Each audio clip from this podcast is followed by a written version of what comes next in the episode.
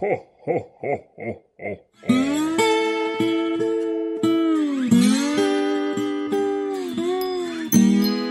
Glædelig 24. december, kære lytter. Det er søndag, det er koldt, og julen, ja, den nærmer sig med hastige skridt. Faktisk kan vi vel godt sige, at julen den endelig har ramt os i aften. Nu er det juleaften, der er længe, længe til.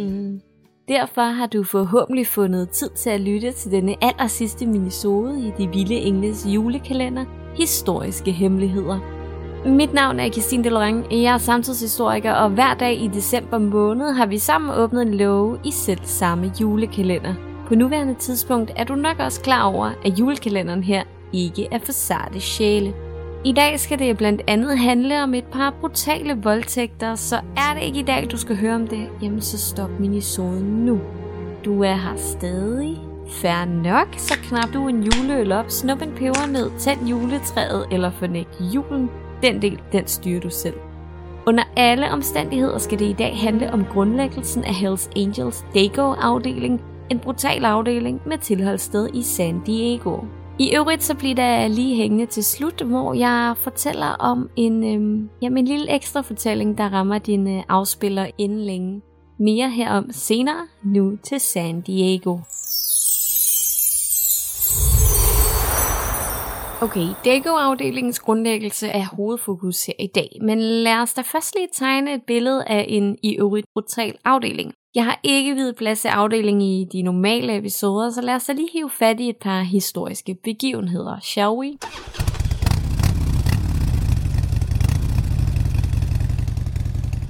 San Diego er egentlig en havneby i det sydlige Kalifornien ved Stillehavet nær den meksikanske grænse.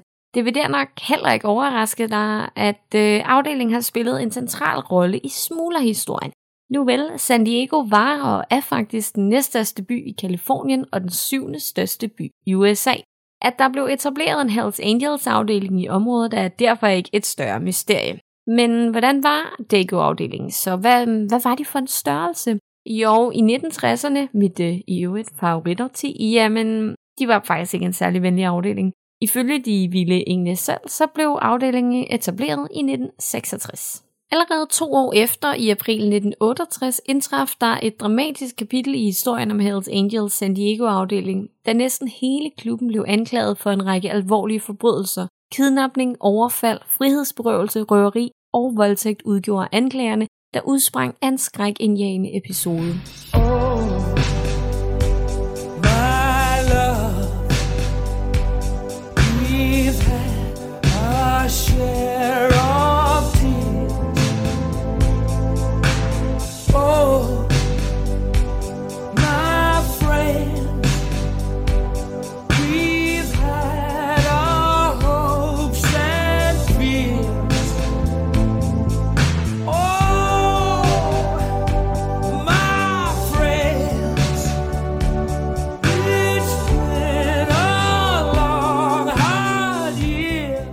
Alt begyndte den aften, hvor en 28-årig kvinde blev bortført fra en bar i San Diego. Hun blev på brutal vis fragtet til et nærtliggende hus, hvor hun skulle opleve det ubærlige. Slået, voldtaget og tortureret af flere medlemmer af Hells Angels og deres kærester, blev kvindens mareridt en del af den dystre historie, der kort tid efter blev rullet ud for offentligheden. Historien tog endnu en mørk drejning den 27. juli året efter i 1969, da en anden kvinde påstås at være blevet offer for en gruppevoldtægt begået af fire medlemmer fra Dago-afdelingen. Trods mod til at anmelde overgrebet, oplevede kvinden efterfølgende trusler, der tvang hende til at forlade San Diego-området. I frygt for hævn nægtede hun desuden at vidne i retten, og dermed forblev sandheden indhyllet i skyggerne.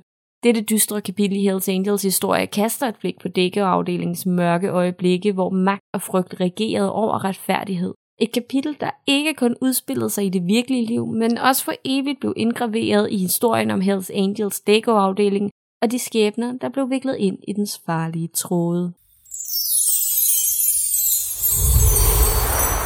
1960'erne var altså et særligt brutalt årti for Dago-englene, og det er egentlig lidt overraskende, al den stund afdelingen angiveligt først blev grundlagt så sent som i 1966. Men, men, men. Hvis du følger med på Instagram, der er, øh, der er information i episodebeskrivelsen. Der delte jeg i går et billede i reference til Betty Riley, Betty the Patchmaker, som var hovedperson i gårsdagens minisode til den 23. december. Jeg delte et billede af en vest fra 1980'erne, en denim vest, hvorpå der var påsyet originale mærker med det originale lille Death Head, som øhm, Betty Riley havde produceret. Mærkerne er nemlig blevet anslået til at stamme fra slutningen af 1950'erne, og de er Dago patches. De bygger blandt andet på, øh, på selve logoet, det lille originale Death Head, og så på fonden og selvfølgelig teksten Dago. Og nu tænker du måske, jamen det stemmer da ikke rigtig overens. En afdeling etableret i 1966 har specialproduceret navlemærker, som stammer fra årtiet for inden, som stammer fra 1950'erne. Og nej, det stemmer overhovedet ikke overens, jeg er helt enig. Og lad os da lige se på, hvordan det så kan hænge sammen. Ser du, kære lytter, alle veje de leder ikke til Rom her i podcasten. Nej, de leder til Sonny Barker.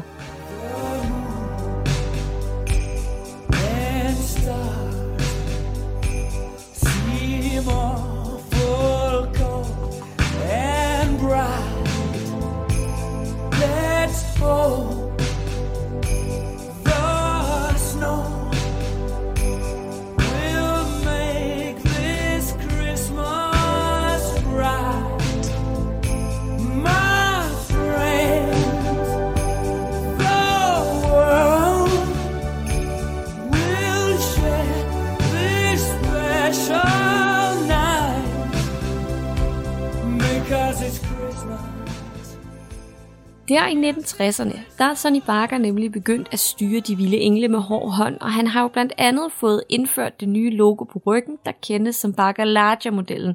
Det er det Death Head, som de fleste vilde engle kører med i dag, og øh, navnet taget i betragtning Barker Larger, så er det en større model af det originale lille Death Head. Når der derfor findes Dago-mærker med det lille originale Death Head, har vi al grund til at mistænke, at de er produceret i årtiet forinden. Det er med andre ord højst usandsynligt, at Dago-mærker fra midten og slutningen af 60'erne ville blive produceret med det lille Death Head, som Betty netop producerede for de vilde engle tilbage i 50'erne. Der er derfor stor grund til at mistænke, at Dago-afdelingen nærmere blev etableret i 1956 end i 1966.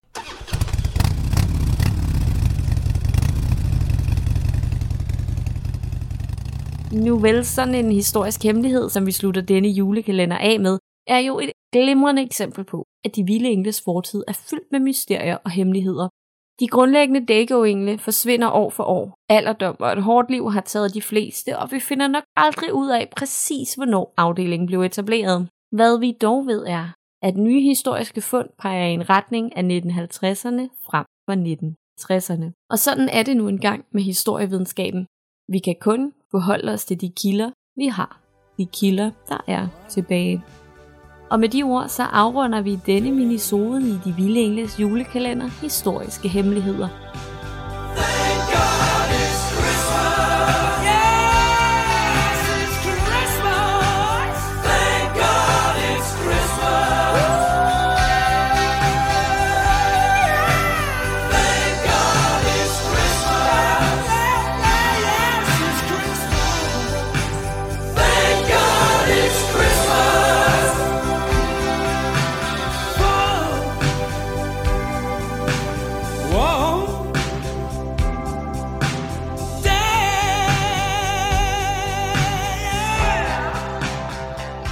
Faktisk afrunder vi hele julekalenderen. Normalvis vil jeg her fortælle dig om morgendagens episode, men øhm, jamen, kan, ja, jamen, julekalenderen er jo slut. Jeg vil derfor i stedet rigtig gerne give et øh, kæmpe tak til alle jer, der har lyttet med. Ja, knap 2.000 mennesker, der har lyttet med dagligt. Det er fuldstændig vanvittigt, og øhm, jeg er så glad. Af hjertet tak. Som et lille plaster på såret for, at din daglige minisode vil udblive, kan jeg da lige fortælle, at jeg ikke venter helt til det nye år med episoder. I anledningen af det nye år rammer der en særlig nytårsfortælling i din podafspiller. En fortælling, der skal handle om en kæmpe fyrværkeriskandal, som de vilde engle naturligvis, uheldigvis, øh, blev indblandet i. Så hold da lige øje med den fortælling. Indtil da må du bare have en øh, glædelig jul. Pas på dig selv og dine kære. Mit navn er Christine Dolorang, og du har gennem hele december måned lyttet til de vilde engles julekalender Historiske Hemmeligheder. Tak fordi du lyttede med, og glædelig 24. december. Ho, ho, ho, ho, ho.